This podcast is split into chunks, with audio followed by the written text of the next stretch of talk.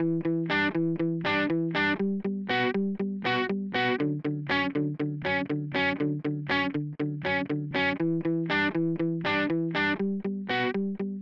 and welcome to the 44th episode of Coronavirus The Truth, a podcast that focuses on the facts surrounding COVID 19.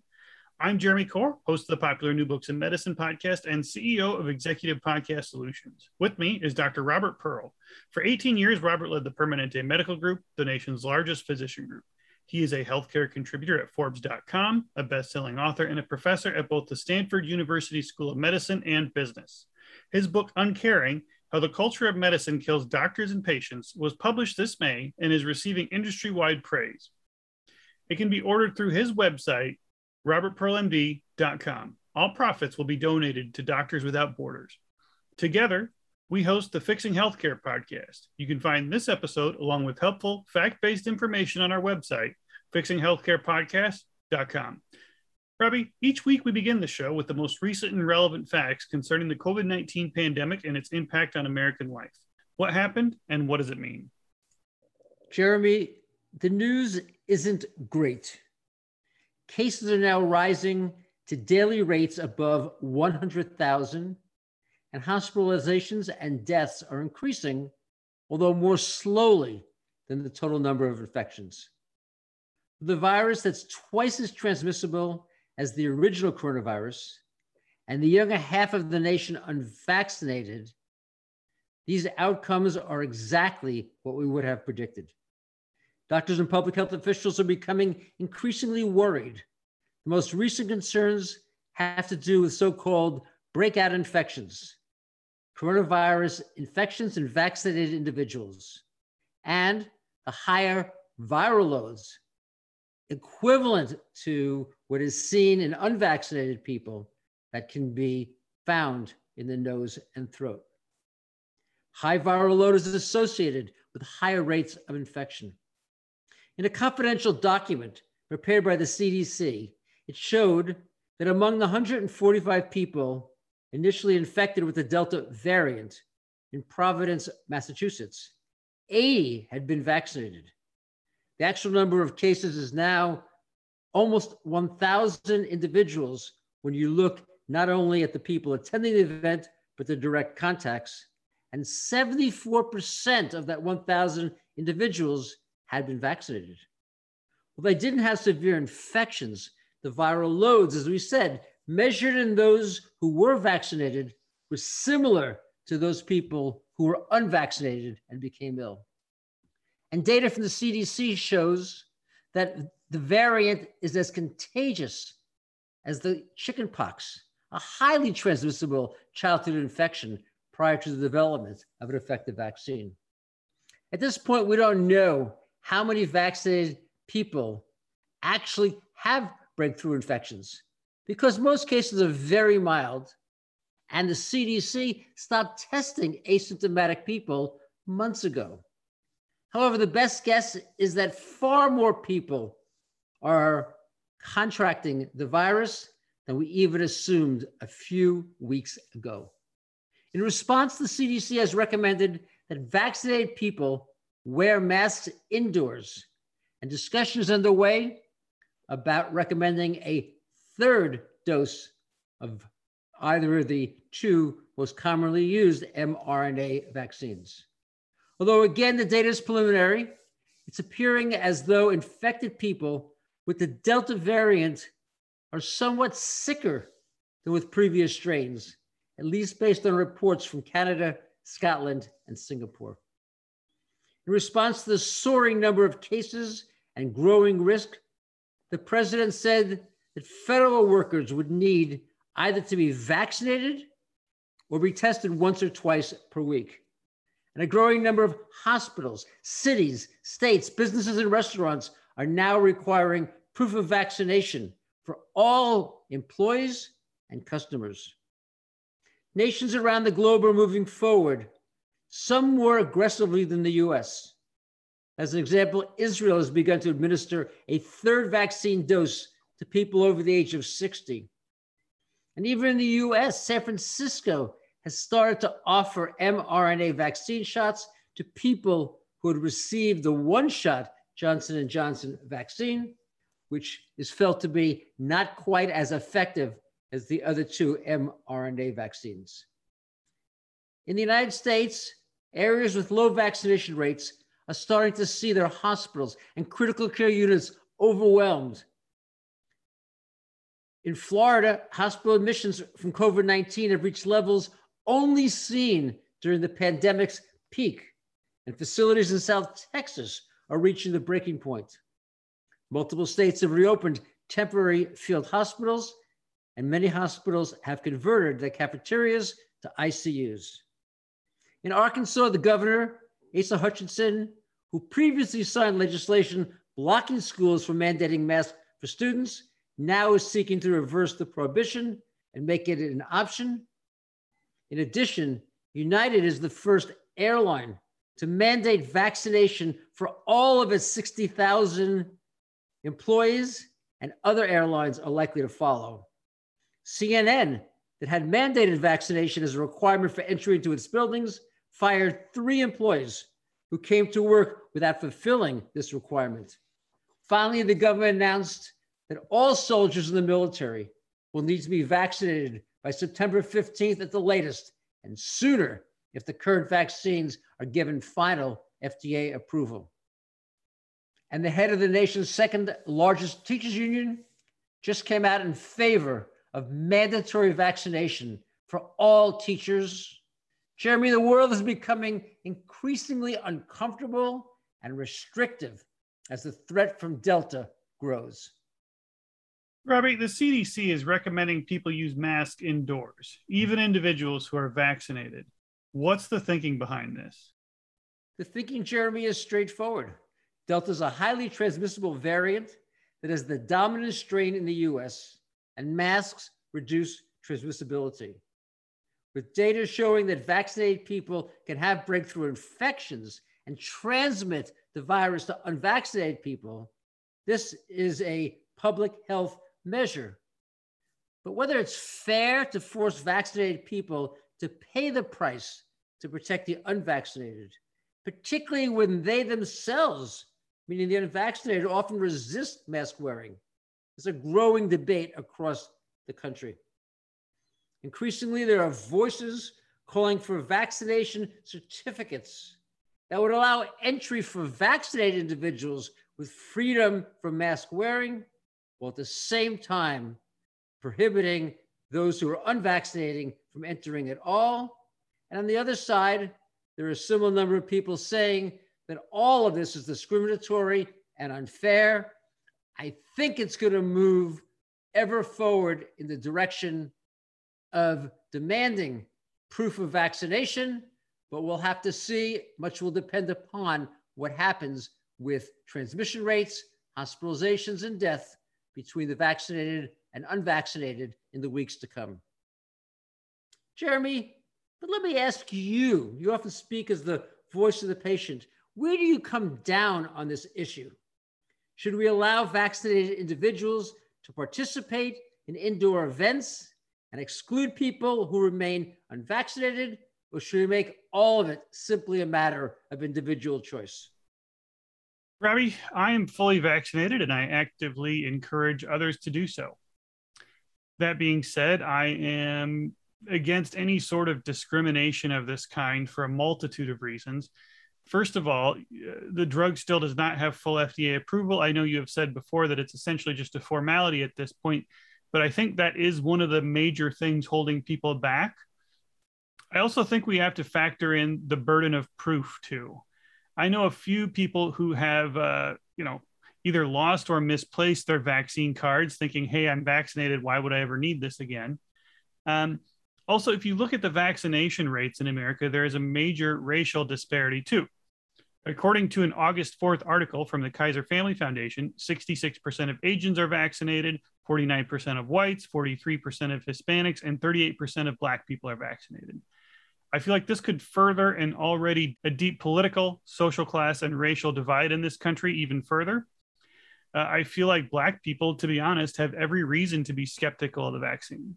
Uh, I know this took place in the 30s to 70s, and a lot has changed since then. But look at the Tuskegee study. Uh, when 399 Black men in Alabama were studied for untreated syphilis, uh, and they were told they were being treated for bad blood, uh, when in reality, they weren't being treated at all. The CDC even watched them die when an actual treatment in the form of penicillin was available.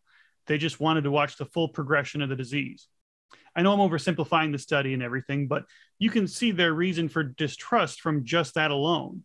Uh, I feel like further excluding people from society is only going to deepen the distrust in the government and add increased division in a nation that needs to heal from much more than just the pandemic. This doesn't even factor in any sort of economic damage this might cause as well on already devastated small businesses. I honestly don't know what the best answer is here, and I am by no means a public health expert. But I think restricting people's freedom sets a dangerous precedent, even if it is temporary. And I know I may sound crazy when I'm saying this, but history has shown that when freedoms are restricted or changed, even for the greater good, they rarely go back to what they were before, even long after the crisis is over. Governments are almost always reluctant to give up any sort of newfound power and control that they've gained. Robbie, I had heard people talking about a variant called Delta Plus. What is it and what are the implications? Jeremy, the Delta Plus variant is a topic of debate among policy experts. It's labeled plus because it contains additional mutations in the spike protein that weren't seen in the first group of Delta variants. There's a scattering of cases around the globe, including South Korea and in multiple nations in Europe. But at least so far, it doesn't seem more transmissible than the original Delta strain and no more resistant to the currently available vaccines. But having said all of that, it's all new and there's much that we don't know about the Delta Plus as of yet. As long as it doesn't increase in prevalence, we can assume that it won't be more problematic than the current strain. But as we've said on this show many times, with a virus that spreads at an exponential rate, the number of cases increases very slowly for a long time before it explodes. At the same time, given that it hasn't yet become dominant in any nation, it's likely that it won't pose the massive risk that the name Delta Plus implies. But even if this one isn't overtly worrisome, the continued mutations in the coronaviruses that we're seeing are like storm clouds on the horizon. They portend problems, even if the rain has yet to begin to fall. Robbie, given the Delta variant, what's happening with foreign visitors coming to the United States? Although there's lots of pressure to let business and tourist traffic return to the United States, the White House is keeping the borders closed to people from almost every other nation in the world out of fear about the growing COVID 19 infection rate, and particularly the transmissibility of the Delta variant. The current thinking and the White House hope is to slowly open our borders, but no specific plan has yet been announced. On the other hand, it's hard to imagine that once travel restrictions are eased, that all visitors will be required to both have proof of vaccination and a negative COVID test in the previous 72 hours. Rob, you have an article coming out tomorrow in Forbes, uh, very critical of the CDC. And in previous episodes, you talked about the recent decision by the FDA to go against the unanimous opinion of its scientific advisory committee. What on earth is going on?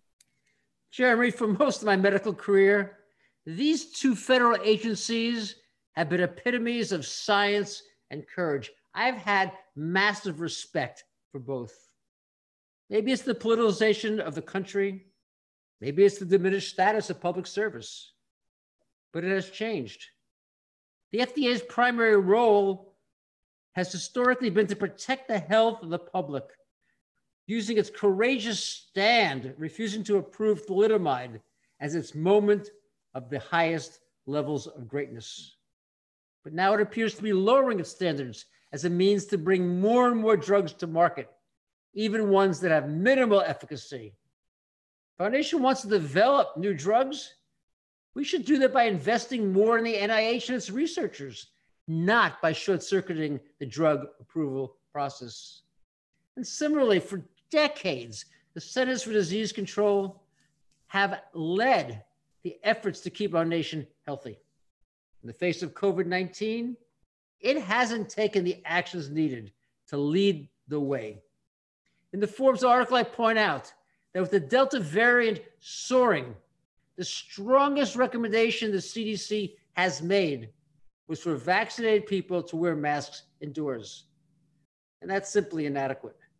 This infection, with soaring admission rates and growing mortality, is being driven by unvaccinated individuals. If the CDC wants to save the most lives, it would have at least recommended mandatory vaccination as a condition to be indoors, whether to dine or to work, not simply recommending masking. The CDC can't impose mandatory restrictions, but by recommending them, businesses and government officials would have the seal of approval to take the courageous steps needed to maximize people's health. But instead of leading the way and smoothing the path for others, the CDC is lagging while a growing number of businesses and municipalities are the ones moving forward rapidly. Jeremy, this is not the CDC that I knew from my past or the one I believe our country needs moving forward. Robbie, the WHO proposed a ban on booster shots. Why would it do that? And what should the United States do? The issue is whether to maximally protect people in wealthier countries like the US or use the currently available vaccine for people in poorer nations where there's no protection at all. The WHO is taking a global perspective and encouraging the Western nations to share their current supply. Their stated goal is to vaccinate at least 10% of the population in every nation. Today, in poorer countries, the vaccination rate is less than 2%. And that's even for a single dose. But of course, when it comes to elected officials in the US, their accountability is the health of our 330 million citizens. And at this point, it's still unclear the best recommendations to do so. On one hand, a third dose would boost immunity inside the US. But if the rest of the world is unvaccinated and the virus continues to replicate widely, there's a great risk that the virus will mutate elsewhere, come ashore, and impact all Americans. At this point, if additional boosters are recommended by the governmental officials, they will probably be for individuals at greatest risk based on being immune compromised or above a certain age. And that is what other highly vaccinated countries like Great Britain have done. Robbie, you and I have become extremely close friends over the past few years. So I value your thoughts and advice on this topic quite a bit. As you know, my young son starts kindergarten in a couple weeks. And I know this topic is causing anxiety, not just for me, but for a lot of parents as they prepare for the school year. How's the Delta variant affecting children? Uh, should we be more concerned than we were before? And what advice do you have for parents with young children uh, going into the school year in a couple weeks? Jeremy, protecting children who aren't yet eligible for vaccination is a growing problem across the country. Almost 72,000 children and teenagers came down with COVID 19 last week, according to the American Academy of Pediatrics. And this is a significant increase from the week before and reflects the greater transmissibility of the Delta variant, as we've talked about throughout the show. With over half of adults vaccinated and kids under 12 vulnerable, a shift in prevalence isn't surprising. But few epidemiologists would have predicted that this younger part of the population would not only be experiencing 20% of all cases, but that many of them would be needing hospitalization. It's now estimated that between 2 and 4% of all inpatient admissions for COVID 19 are kids. And the combination of more infections and added risk is leading a growing number of school districts to require masks for students, faculty, and staff. Fortunately, there have only been 526 childhood deaths. However, 4 to 5% of children many of whom were never very sick but had COVID 19, are currently reporting long term symptoms, most commonly fatigue. Currently, vaccine testing is continuing for children down to age six months.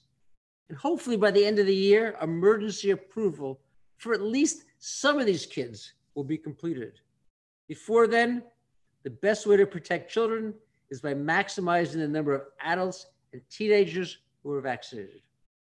When it comes to your son, I'd send him to school, assuming that all the children, teachers, and staff will be wearing masks and appropriately social distancing. The risks from infection under these circumstances is low, and the danger from continued social isolation, great. Having said that, if you wanted to maximally prevent infection, it'd be safer to keep them home. For some parents, their only choice now is to send their children to school, a place that may not be maximally protected based upon the actions of the elected officials. They face a true dilemma, risking the health of their child against the emotional and social development consequences that would happen from continued isolation. And Jeremy, I feel very bad for these families. As they say, it's the equivalent of being caught between a rock and a hard place. Robbie, on our last show, you asked listeners who remain unvaccinated to let us know their reasoning. What have you heard? Jeremy, I'm so glad we asked because their answers were extremely interesting. Let me point out first that none of them were anti vaxxers. They were not completely opposed to vaccination at all costs, and none of them were irrational in their reasoning. Their concerns about getting vaccinated fell into two categories. The first was around the timing. They've waited for the right moment to get the vaccine. Early on, they wanted more evidence that the vaccines were safe. Now they worry that there'll be a better vaccine, one against the Delta variant coming out soon. In some ways, these listeners are like people who don't want to purchase an iPhone or a computer now because the next model may be coming out in a few months. Whether there'll ever be a right time for people to be vaccinated in this group remains to be seen. But these listeners are open to signing up when that moment comes. The reason in the second group was unexpected to me. They said that they were very careful to always wear a mask, wash their hands, and socially distance. And they just felt that they were adequately protected without the vaccine. Rather than not seeing the virus as problematic, they were taking social distancing seriously. We frequently associate unvaccinated people with refusal to mask up and protect themselves. Instead, at least amongst our listeners, their hesitancy reflects the intensity of their efforts to do so. Robbie, our good news segment is valued by listeners looking for something positive in the pandemic. What's good this week? Jeremy, the best news is the continued effectiveness of the vaccines. Moderna reported that at six months, its vaccines were still 93% effective. However, I have to point out that the observation period was November of 2020 through April 2021. As such, this high effectiveness was not measured during the Delta variant period. The continued efficacy of the Moderna vaccine is similar to the data that we talked about in a previous show on the Pfizer vaccine. Despite these results, Moderna, like Pfizer, is considering recommending booster doses for older patients. They're thinking that it would be half the amount of vaccine that was given in the first two doses. Similar to Pfizer and the conversation we had in the last episode about their recommendation, the Moderna one is also based on seeing decreasing antibody levels in the blood and fails to include the many other ways our bodies protect us against viral infection. A second piece of good news is that over the past week, the states with the highest infection rates States like Alabama, Arkansas, Louisiana, and Missouri are seeing a rapid rise in vaccination rates. As such, some of the vaccine hesitancy in the United States may be diminishing as the reality of the Delta variant becomes increasingly visible and harder to deny. Robbie, we continue to hear from listeners that they enjoy our efforts to expand the material on this podcast beyond COVID 19 and the coronavirus. What's this episode's big healthcare story? Jeremy, the biggest news is the data from the Independent Commonwealth Fund evaluating the healthcare outcomes in the 11 most industrialized nations in the world.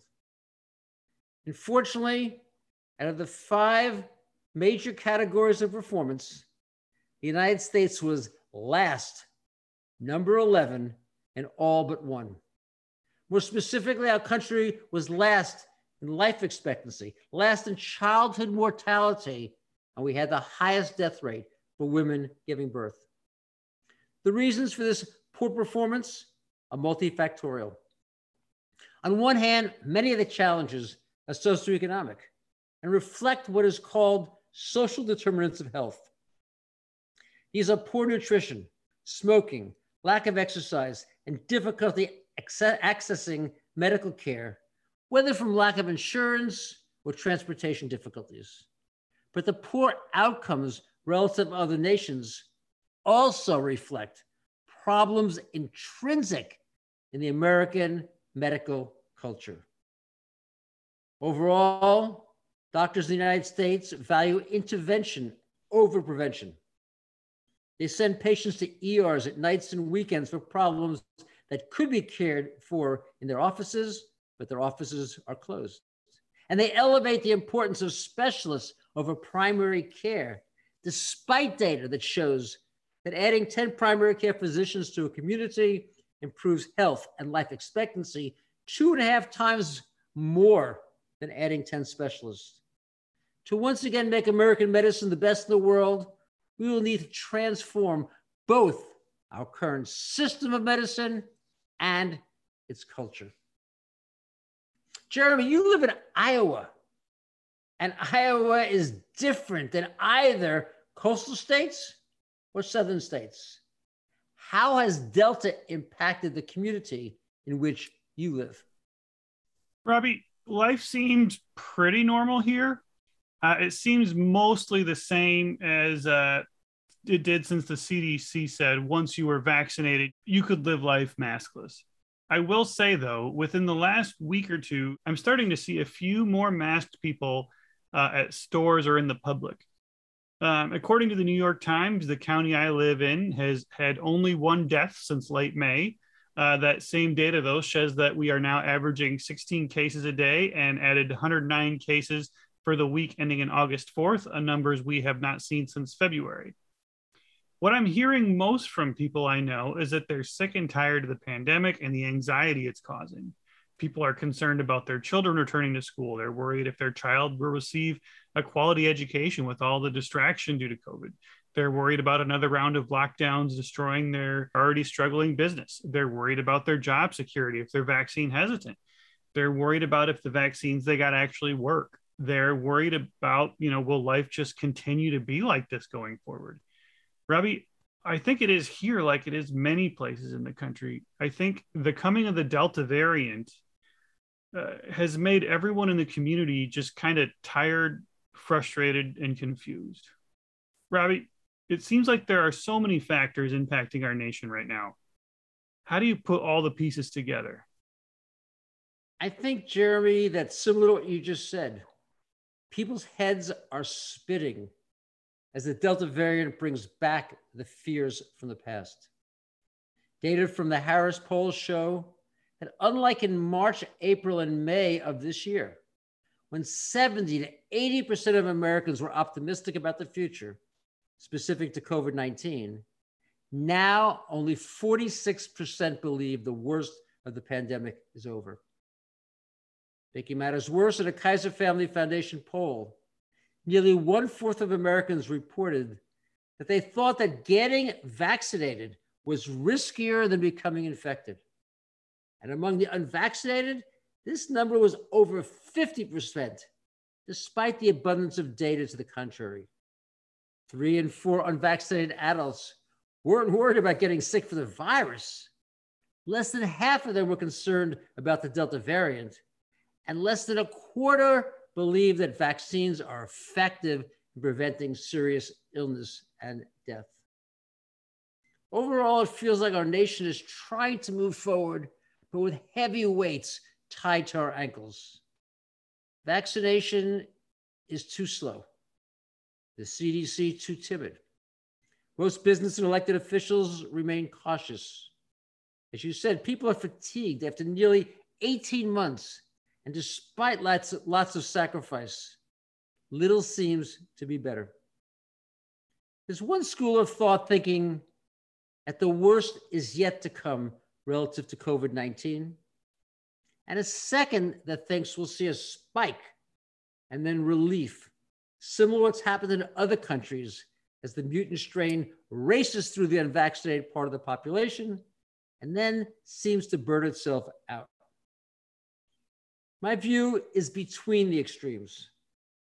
At least until there's a new viral strain resistant to the current mRNA vaccines, those individuals who have been vaccinated and live in relatively well vaccinated states, they'll do all right, particularly as businesses, schools, and elected officials in those geographies impose mandatory vaccination.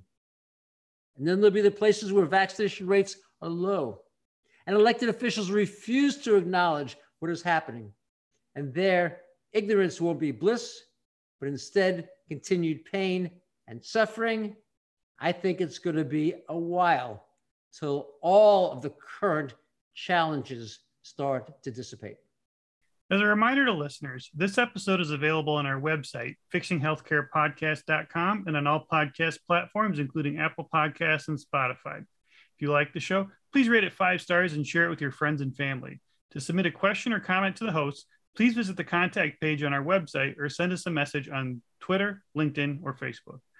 Thank you for listening to Coronavirus the Truth and have a great day.